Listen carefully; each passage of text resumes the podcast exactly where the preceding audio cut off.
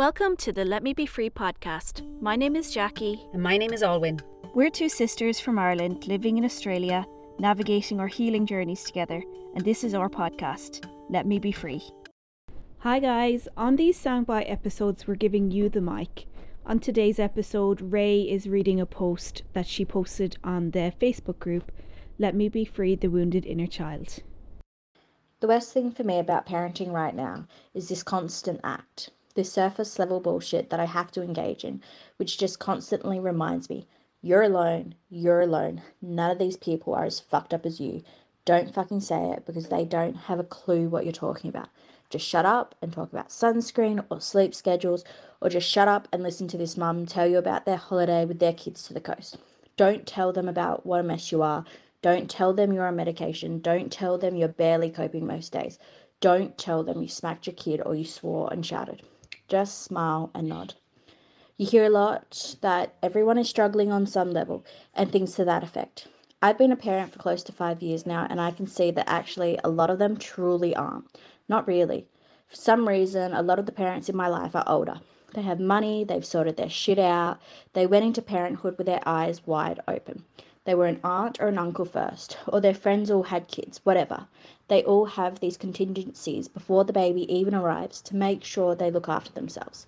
Their mental health remains intact before, during, and after, and they make sure it does. My first baby was born in 2018, and I feel as though I'm still trying to catch up with these people who had a baby six months ago.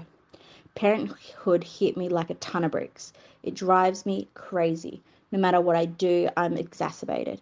I'm overwhelmed and I'm terrified. I'm losing my mind. I'm racing, racing in my mind, trying to stay afloat.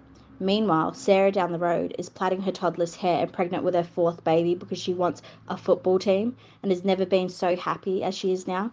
What am I going to do? I'm not going to say, Oh, really, Sarah? I just had yet another mental breakdown myself and I can literally barely cope most days. So I just say, Oh, I love her hair. When are you due? I overshare from time to time, not even by choice, it just comes out. And then I get that look. It's not judgment, it's just vacant. Like the person has no idea, no fucking idea on earth what I'm talking about. Anyway, if you've read this far, thank you. I'm just really ragey at all these securely attached normal people with their half decent childhoods and relatively straightforward adjustment to parenthood. I guess good for them and their kids, but it is really hurting me at the moment.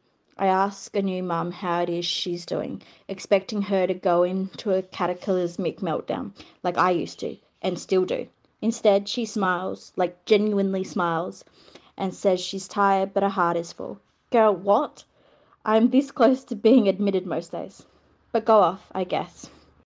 Thanks so much for tuning in today, guys. If you haven't done so already, please join our Facebook group let Me Be Free, The Wounded Inner Child, and post either anonymously or not what's going on for you in your world. We'd also be delighted if you would share this podcast or the Facebook group with one person who you think would benefit from the information. Be alone, Mahaguf. Have a beautiful day.